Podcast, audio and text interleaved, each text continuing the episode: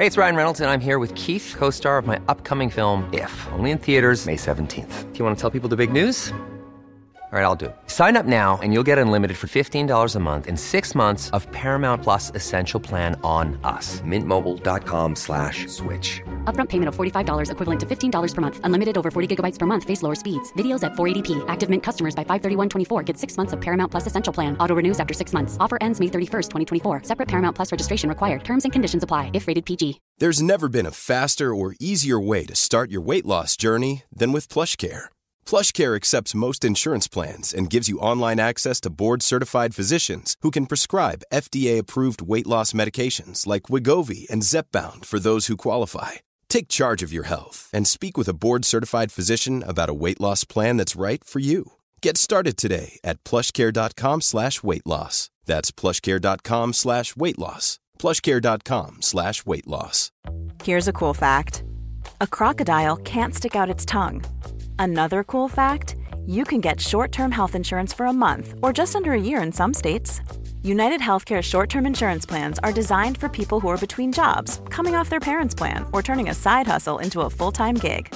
Underwritten by Golden Rule Insurance Company, they offer flexible, budget-friendly coverage with access to a nationwide network of doctors and hospitals. Get more cool facts about United Healthcare short-term plans at uh1.com.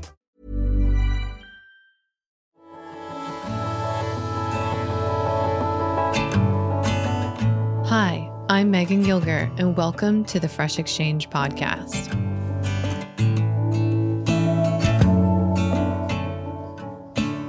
Hello, friends. How are you guys doing?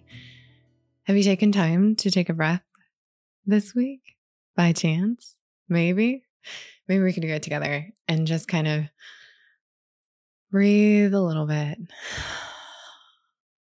I know I've been like feeling this like little bit of like spring anxious energy to get myself out into the garden to start doing everything. You know, you see everything start coming up, all the perennials coming back, the chives popping up, you know, it's all happening. I see it, at least for us here in zone 5B, 6A. I sit somewhere between. And I'm just feeling this like, ah, let's get everything in. But I have to remember to just sit back a little bit. That pushing forward too quickly can be a hindrance. And that part of beginning, which is our theme within our community this season, is this idea of beginning a relationship with nature and also ourselves in a new way. Is there's always this like anxiousness to go. You know, there's this urgency. And I always have to step myself back and remind myself, like, Megan, we have to take things one at a time. Not, it doesn't all happen at once. Everything has its own time. And sure, urgency has its place. It keeps us moving forward. But it's also good to rest, to enjoy, to watch, to see the world unfold a little bit. So I'm doing that and I'm reminding you to do the same because beginning has its challenges. And though this may not be your first garden this year, or maybe it is, or maybe this is a new spring in a new place, whatever it may be, we're all beginning in some way. I had a reflection this week as I was thinking about life starting to shift again with the pandemic shifting, with it feeling like the possibility of life getting back to some I don't want to say normal because I don't know what normal is yet. Um but going back I don't even want to say that word. Just going. It's moving. it's moving in a new direction. Whatever that direction may be, I think we're still trying to figure out. But there are things that feel like this feels like life prior to pandemic in a good way like thinking about my son going back to school like thinking about vaccinated getting vaccinated and like friends also being vaccinated and having outdoor dinner parties together again and like there's these things that feel like we're moving into that again and that has this sense of beginning to it that I'm realizing leaves me feeling very tender And that's an interesting word. And something that I've been like pondering is when we're beginning something, there is a tenderness in us. And I am not the same person as I was a year ago when I started the pandemic. And I can almost guarantee you aren't either. And that's both an exciting thing and a really scary thing because this person that has existed and shifted and changed throughout this last year is is very feels very new and tender like a newborn. Like I feel like I'm having to take my newborn out into the real world again. And but I'm that. And I have to figure out like who am I in this new world? Who am I in this next chapter of life? And that is a tender place to be. And I'm trying to be gentle with that. And I'm also looking to the natural world to kind of guide me a little bit. You know, you think about when a plant, even a well established plant, pushes up and it comes out of the ground again, or a seed comes out, the amount of energy that that takes, even that little thing, and the amount of courage, you know, it takes. And how do I learn to do that? How can I learn from this plant how to have that courage to step out, but also not fear my tenderness, but also allow it to guide me a little bit? It is a hard place and it's a new place. So when I think about beginning in the spring, I'm thinking about that. I'm really thinking about that to the point that I decided like a month or two ago that I was going to get back into counseling like for myself. And because I realized there's in in a time where we're going through transition, we're very vulnerable, we're very tender. And it's also an opportunity to change ourselves a little bit, you know, to heal something maybe. Anytime we go through transition, and I learned that through postpartum, is that, you know, in many cultures, they see postpartum and birth as an experience for the woman to heal and not just heal from birth, but heal past things. And I love that. Like, I love that image of that when something happens, a transition happens in life, a beginning happens. It leaves us the opportunity to heal, to grow, to become better. And so I'm thinking about that right now a lot. and we're talking about it in the community. And if you had didn't have a chance to join us or you chose not to join us for the season but you want to eventually, our next opening will be the first week of summer in June. So just look for that. And it's already so exciting to see this community to come alive. We have over 100 members, and it is both overwhelming and exciting to me as a new as a new adventure and I'm so happy with the amazing people we have. And but this is a new beginning for me too, just like it is for you guys. And I'm trying something new. I'm seeing a vision that I had in a dream come into being and it feels new and it feels tender. And I'm leaving those words on it because I think they're really good words, just because they leave opportunity at our doorstep. And we figure out how we're going to take that opportunity, which is big. So I'm just starting there, like just being vulnerable about that. And I'm sure you guys can connect with it and it's exciting, it's invigorating, but it's also feels very vulnerable. So, somewhere to live and somewhere to just like relax into a little bit. Because come June, we'll feel very differently. And maybe we won't feel as tender. Maybe we'll feel stronger and ready to conquer the world. Or maybe we won't. Who knows? But I'm living into that right now and taking notes from the natural world on that and like how to be. So, on the notes at beginning though, this episode is all about the beginning of gardening because we're all right there. Like I said, we're probably feeling the urgency. If you are particularly in my zone or maybe a zone ahead uh, you probably are really feeling it. And whether you're seed starting and trying to figure out when you're starting your seeds, things like that. But I wanted to just highlight one thing that I felt like was really helpful. I cannot specifically sit here and tell you exactly how to grow everything or when to do it exactly for your time zone. But I think the one thing when we're beginning is we always need somebody to kind of guide us along. You know, I think it's beginning is always easiest if we have somebody to kind of just hold our hand, even if they're in the roller coaster with us, they're just holding our hand along the way.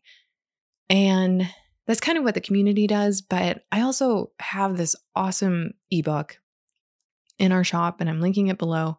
And I wanted to highlight an area in there. And I have this all in our blog post as well, but that's also in the show notes. But I think the thing is, is like when we're starting our gardens, many of you are kind of probably trying to figure out where do I put this? And that's even the bigger question before we even think about what do I grow? Do I put it in the ground? Do I put it in raised beds? Do I use containers? Do I use grow bags? How do, what do I do? It's very overwhelming. And so in this episode, I just want to kind of go through like the things to consider when you're planning your garden. Like the actual location of it. And because I think that that is the most difficult and challenging part of beginning is where do I begin? And and that's what we're doing, right? Like right now this is like where do I begin? And so I want to be that little bit of a handhold today to just kind of give you some things that I've learned over my time of beginning and also how and also some of the things to just kind of think about when you're going through that process. These are things I dive into in the ebook, but I just thought I'd offer this little slice of it for you guys today. And so you could hopefully it helps when you're thinking about it. Or if you even had challenges last year, maybe it'll help you figure out what to do instead. Because I find that this thinking through these things I find that thinking through these things is really, really helpful. And it's also things I've learned along the way that I really messed up on. And I'll talk about that. But so let's dive in. So, where do you even like put your garden? What do you need to consider when you're putting in your garden or anything? First of all, before you even like think about your plot, we got to identify where your zone is. And this zone thing is such a conversation because I get a lot of questions about it and it's very simple, it, but it's also very complicated because it's not this like, I think a lot of, uh, I think when we see this, we want to think it's like this prescription. We want to prescribe life. Like we want to know exactly the routine of what we're supposed to do in order to be successful. But the zone thing still doesn't give you that. There is no such thing as like, you're going to have a roadmap. It's not that easy. Gardening is not that easy. The natural world is not that easy. Life is not that easy. So, how can we expect that this is the one answer? You know, so when we talk about this, what I mean is like, this is your zone where, meaning like, these are the things that grow best in that area. Like, it will guide you in that regard, but it also will guide you about when to roughly, we're going to say roughly grow things because I oddly sit in a weird place where literally a mile away it is 5B. And then on our hill, we're indicated as 6A. So it's quite tricky. Like, how is it that different? I don't know. Like, the lake for us makes it really challenging. And so I use this as a very, very rough guide. Really, the best thing, if you want to know exactly when to plant things, is to utilize this thing called phenology. It's spelled P H E N O L O G Y. It's in the show notes. But basically, what it is, is that you can utilize other plants and when they do certain things to tell you when to plant certain things in your garden. And really, that's probably the best way to know when to plant things. But that is a lot of work to track all those things. Sometimes you don't have those things in your garden or in your yard or around you. So that can be challenging. So it's not, some of this is just kind of feeling your way. It's about watching the weather, it's about just becoming in tune and then learning. You know, things grow here differently than when I lived just down the road another, you know, 20 minutes. They grow completely differently. And that's how challenging and different it can be. So, really, it takes time to understand where you are to grow things well. But these things will help you. And identifying your zone, there's a link below in the show notes, of course, that gives you a way to do this very easily. You just enter your zip code and it pops it up, and it's from um, the USDA. They make it very easy. But the United States alone has 13 different zones. And it's crazy because Santa Fe, New Mexico, is the same exact zone, actually a half zone ahead of us here in northern Michigan. Think about that. So, if this explains why things are so varied, like it's across the board. So, this is so helpful in the sense that it gives you a rough idea of what you're starting with, but it is not meant to be what you live and die by with your garden. Okay. So we're just going to start there.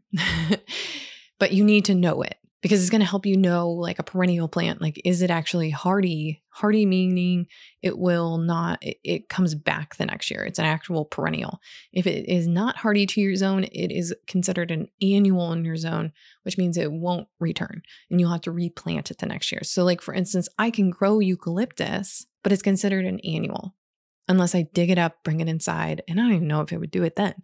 Or rosemary. And when we lived in Raleigh, North Carolina, it was everywhere. And I was like, what is this plant? And then I realized it was rosemary. I had never seen rosemary flower because I lived in an area where you could just get like a relatively bushy plant, but that was about it. And then it would die. Even if I took it inside, it would die. and so, but I'm also very bad at indoor plants. So I highly suggest learning this, but not living and dying by it. That's my recommendation. So, next, once you know this, you now understand what your zone is. We'll just say your zone six, 6A, 6B, somewhere in there. You decide, okay, I have a backyard. I have, you know, a thousand square feet to work with roughly. Maybe. If you're lucky, that's quite a bit of space. And you decide you want to put in two raised beds or you're going to do two in ground, or actually, you have no idea that you're even going to do raised beds or you're going to do in ground. You can even start there. We'll talk about that in a minute. But you're like, where do I put these in this space? Well, here's the things you need to consider. And I think this is the most helpful thing because this is really where you can start to begin. Is once you've asked these questions and kind of gone through it, you can be like, oh, okay, that makes sense. Yeah, that's gonna be the best spot. And some of these things you're gonna have to compromise on a little bit and kind of wiggle around with because you're not to have the perfect space. No one does. I don't have the perfect space. I have had to figure out ways around some of these things in order to accommodate other things that are more important. So here's what you got to do. First of all, you got to consider sunlight. Sunlight's like the most important. Number one, sunlight, most plants need especially for a garden, like when you're growing food, they need six to 10 hours of sun, direct sun every day. So you need to find a spot that receives six to 10 hours of sunlight. Now, the thing that most people don't consider is having too much sunlight. Yes, that is a thing. And I can attest to this. And it was something I never really thought about, but I can, I talk about it in my uh, garden recap for 2020 when I had two different garden areas. I learned this that I had lettuce that just was like, I can't do this. I can't handle this. I had herbs that were like barely handling it. I tried to grow beets in too sunny of an area and it was like they were going to die. Like and they did not produce well. And part of that could have been the soil, but I think a lot of it was also too much sun. And so this year I totally redesigned a garden in order to accommodate sunlight and plants plant location based upon the sunlight. Now that I understand and know the sunlight so well, I can adjust this, but um we just don't consider that as much. We think about will these get enough sunlight? We just don't consider the other side of it of getting too much sunlight. So for me, I'm adjusting by taking my lettuces and putting them on the back porch instead in containers and grow bags and stuff like that so that they're more protected from that later direct southern sun that comes off up here on our hill that makes us act more like a 6A sometimes. And because we avoid a lot of frost because of our altitude compared to other people. So around us, like I said, like a mile away, it totally is different. So sunlight is huge, but we have to really think about wind because what happens is is like there are so many different plants that don't like wind at all. And so for I learned this firsthand because here on our hill we get a lot of southwest and direct west wind. Like it is intense some days, especially in the wind or in the the transition of spring to summer and then summer to fall. And then there's like the occasional storm that comes through in the summer. It can be like, you know, 50 mile per hour gusts and it can rattle windows on our house. So anything which most of our plantings are on the west side of our house, which is far less protected from with trees. So we have to think about this and how we've thought about it is like that lower garden area is more protected because it's kind of sunken in a little bit, almost in its own little tucked in valley. And so it gets a little bit less wind. It still gets quite a bit of wind, but it doesn't come roaring over and it breaks a little bit, especially with the fence and stuff. It helps a lot. The other thing is, is when we built that plateaued area, we planted like this fence. I don't want to call it a fence. It's not a fence. it's a hedge and it's still developing, but eventually it'll be a full hedge that will break that wind as well. And then I plant other taller things that come up fast and early, like sunflowers, that protect it as well and break the wind. So that is our best areas to grow. So I had to adapt things and figure out ways to break the wind. We're planting more trees on the hill to help break it, things like that. But some of that takes time. But I still want to grow things on that side because the sun is the best and everything else is really good. It meets the other criteria. So it's one of those things like an imperfect situation, but making the most out of it. And wind is something like certain plants do not like it. Tomatoes don't like it. Basil does not like it. And plus, wind can suck out a lot of moisture out of the ground. And especially when you have sandier soil like ours is, that we're constantly trying to compensate because we have, you know, a 400 foot drop dune just like 20 miles away from us. So, you know, there's a lot of sand around here. And we basically live on a dune. So, we we've had to figure out how to handle the wind and moisture levels because of that as well as protect the plants. The other thing is is that you have to really assess like what is your access to water and how are you going to water things? And this sounds pretty basic, but you have to really think about it because you don't want to be like hauling a hose all the time or, you know, you got to really figure it out because it, it can make it really task heavy if you're not close to a water source. So you want to make sure that that's readily available to you. The other thing is is you want to make sure that you're close to your shed and your compost and whether that's just like you have a Rubbermaid container or something like that where you keep all your tools and everything nearby or you build a garden shed that's nearby your garden beds, you want to just have those tools easily available to you so you're not doing a lot of like back and forth or anything like that. You also want to make sure you have a compost pile or you have access to it pretty close because at the end of the season or between seasons, you're going to want to like remove plants. You're going to have to have like trimmings to do, things like that. You're going to have tops from vegetables. You know, there's all this like brown and green matter that you're going to want to be adding in there. And then you can utilize it and spread it. And if it's really close by, it makes it really easy and less task heavy. So, and it's all about enjoying your garden, right? So, you want to make those tasks easier. And so, having access to those things is a big deal. The big thing is also your soil. You can have great sun, you can have good water, but if you don't have the soil and you don't have the nutrients, your garden's going to suffer. And this is where we can talk about the in ground raised bed conversation. So, the thing to consider we have both. We have somewhat of like a raised in ground area, you could say. And then we have raised beds. And then we have in ground, in ground. And so I have experience with all of it. I've also grown in grow bags, I've grown in all sorts of different situations. The thing that I will say is like raised beds are wonderful because you can 100% from the get go control your soil. So you know what your plants are consuming because in the ground, especially if you're in a city, you're not really sure what they're tapping into in those water, those aquifers that are underneath the ground that you can't see. You don't know what those plants are consuming.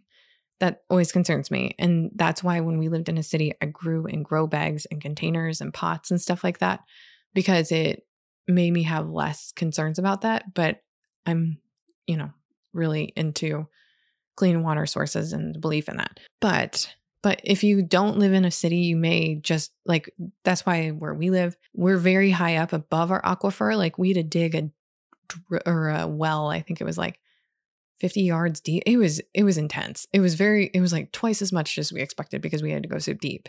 And the aquifer is quite deep and so the soil here has not ever been tended. It has never been used for anything. So we kind of knew what we were working with and then we had to amend it quite a bit. And there's lots of methods that you can use to amend your soil. I really like the no-till method because it really ma- helps maintain and build up the micronutrients and everything in the soil that are really necessary for healthy soil and topsoil that has been decimated across our country and across the world over the past, you know, 50 years. And we want to help build that up, right? So that's a good way to do it. Soil also holds carbon and even though it's small, like on our scale in a home garden, it's also really wonderful to just like be part of holding more carbon in your ground. And so, and in the soil. So you're going to like, it's, if you till it, you open the soil and release carbon. And so if you have a larger plot, you may want to consider not tilling for that very reason. But it's absolutely up to you. These are your decisions with your garden gardening is gardening and I'm happy anybody's out in the garden, especially if you're consuming those vegetables and you're growing things and being beneficial to pollinators, like whatever works for you. I just enjoy that. Uh, Charles Dowding is a really big person on YouTube you can follow about it. He has a lot of good tips, but there are plenty of people. This is not a new idea. It has been used for centuries and it's a beautiful idea. Regenerative agriculture is what that basically is. So, the but if you choose to do raised beds, you're going to have to fill in all that soil. You're going to have to build up that base too. So, also important. and it's going to take a lot of compost. Both are kind of expensive to put in. I don't think there's one that's slightly cheaper than the other. Maybe in ground, but because you don't have the materials to build a raised beds, but it's a toss up, to be honest. Somebody's done it both ways. The other thing you're going to want to consider is pests. So this is hard to really figure out when you're getting going, but you can kind of observe your area and see like what is around you. I have found like for us when we waited a year, I found that we had a ton of deer. And I was super concerned about that. And a lot of people ask us all the time like how do you keep deer out of your gardens? And we utilize some natural ways understanding the deer themselves. Like deer don't like harsh smelling things. Like they really don't like lavender. Like it's like repulsive to them. So they will ignore it extensively. So we utilize lavender all over, we're adding more actually, a ton this year around the garden to keep them out. Not that they've gotten into our gardens at all, but it's more helpful, you know, to keep to make sure that continues. Then on top of that, the having dogs is helpful. They don't like the smell of dog urine. I guess. and then lastly, the thing that I didn't really understand initially about deer, but they don't have very good like height and depth perception. I think this is why like they try to jump over cars like on the road or something. I don't totally understand, but there's something with their understanding of depth perception that makes it you can kind of utilize different heights of like fencing we utilize the hedge as this, they won't jump over something that they cannot determine the height and depth of.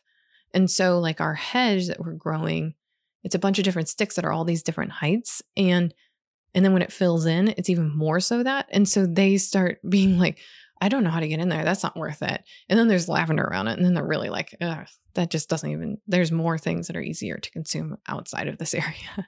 Plus, we have a lot of like wild apple trees. So I think that keeps them on and they're definitely on their like deer path. So I think that is what they're just like, well, that doesn't seem worth it. But if you have things like rabbits, squirrels, mice, these are tricky sometimes, and gophers, like these are all things. Raised beds do make it a little bit easier for you to keep these things out than in ground beds, utilizing a lot of plants like lavender, marigolds, nasturtium, calendula. The list goes on. Mint, anything that has a, a, high intense smell. I think geraniums are also in that list. Those things deter pests uh, naturally without you doing anything.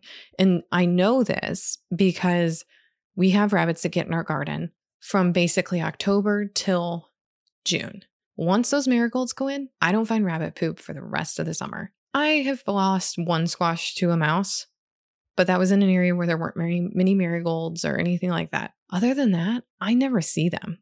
I really don't. And I do believe in companion planting for that very reason. Also, it keeps away things like tomato hornworms and everything. We'll do a whole post about companion planting, but that is definitely the best way to do it.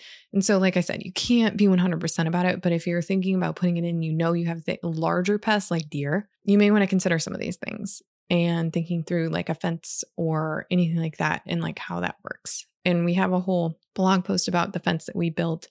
I'll link it in the show notes as well. And and how we kind of thought through that with deer and everything because that was a big question from people. Lastly, and I think this is the one that some people just kind of overlook because what we're thinking about with our garden is about it being productive and successful, right? But we lastly don't for uh, we can't forget about enjoying it. So put your garden in a location where you're going to enjoy it. You know, maybe if you're doing a kitchen garden, you want it accessible to your kitchen, or you're doing an herb garden, put it on your porch outside of your kitchen doors, or, you know, whatever it may be, put it in a place you can enjoy it. And whether that means that the tasks will be lower of hauling things from one place to another, or a place you can sit, or your kids can play next to it while you garden and they play, whatever it may be. Like, lastly, don't forget that. Like, don't forget that this is a space for you to enjoy. And don't put that last on the list, put it high up on the list because you don't want to put, put all the effort into this thing and then dread it because it's not in a location where you can actually enjoy it. So, like, we built a sandbox strictly by the garden so that the kids could play and I could garden because that helps me enjoy it more because I'm not like chasing a kid or they're in one location and I'm not able to garden and things like that. So, I really think that that's something that we don't always think about. So, figure that out too in that list but that's like my top tips for really like figuring out the best place to put your garden and really where you want to begin because everything else kind of will, you know, cascade from there, whether it be you decide to do plants, like specific plants, and when you do those specific plants, that kind of comes down to like what time of year is best for those things. And you want to buy starts, you know, from a local farm that grows things organically and or a nursery that does it without a lot of chemicals and things like that. You want to find those things. But those are that's how we we have to first know where to begin these things. Like where do we actually put the beds? Cuz this is the time of year where we start doing that.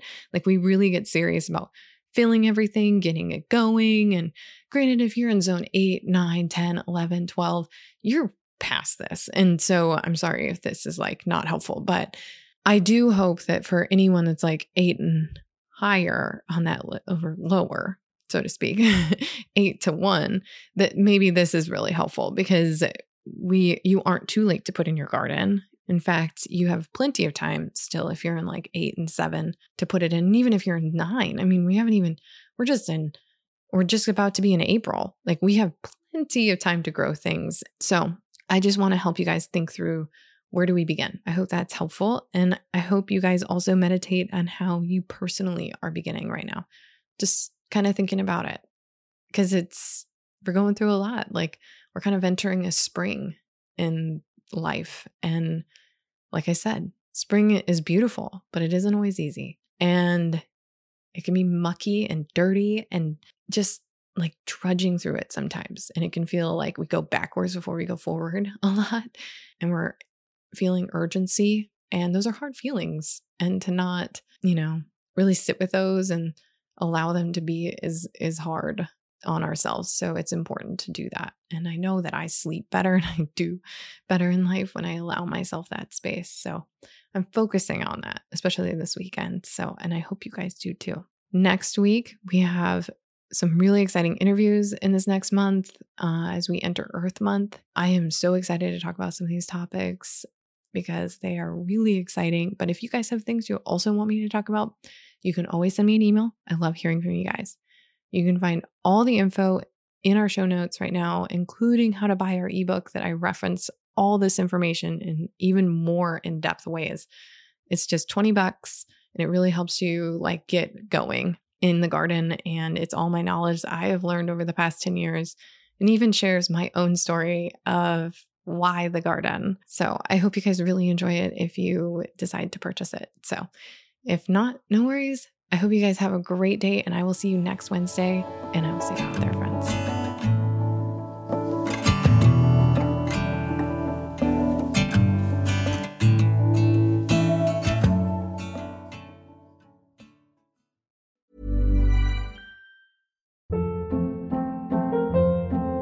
Hold up. What was that? Boring. No flavor. That was as bad as those leftovers you ate all week. Keke Palmer here, and it's time to say hello to something fresh and guilt-free. Hello Fresh. Jazz up dinner with pecan-crusted chicken or garlic butter shrimp scampi. Now that's music to my mouth. Hello Fresh. Let's get this dinner party started. Discover all the delicious possibilities at hellofresh.com. Even when we're on a budget, we still deserve nice things. Quince is a place to scoop up stunning high-end goods for 50 to 80% less than similar brands. They have buttery soft cashmere sweaters starting at $50, luxurious Italian leather bags, and so much more. Plus, Quince only works with factories that use safe, ethical, and responsible manufacturing. Get the high-end goods you'll love without the high price tag with Quince. Go to quince.com/style for free shipping and 365-day returns.